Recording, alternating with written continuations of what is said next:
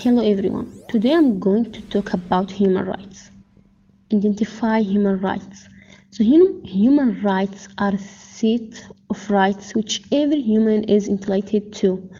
Every human being is inherent with these rights no matter what cost, creed, gender, and economic status they belong to, and they are so important for making sure that all humans get treated equally.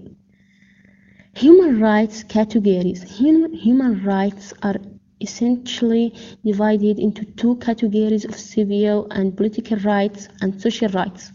This classification is important because it clears the concept of human rights further.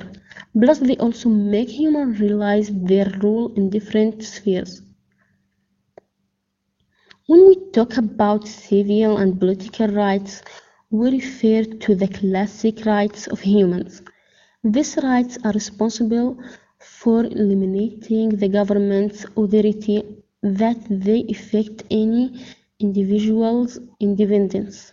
Furthermore, these rights allow humans to contribute to the involvement of the government. In addition to this delimitation of laws as well. Next up, the social rights of people required the government to encourage way to play in various ways which will help in improving the life quality of citizens.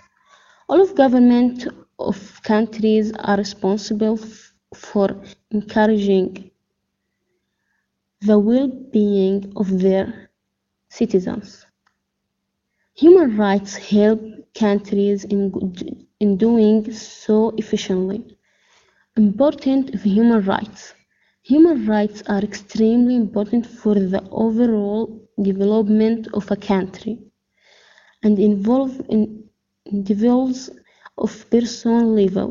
If we take a look at the basic human rights, we see how they are right to life, the right to, to practice any resolution, freedom of movement, freedom from movement, and more.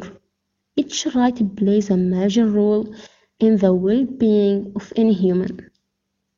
The end, in short, human rights are very essential of happy living of human beings.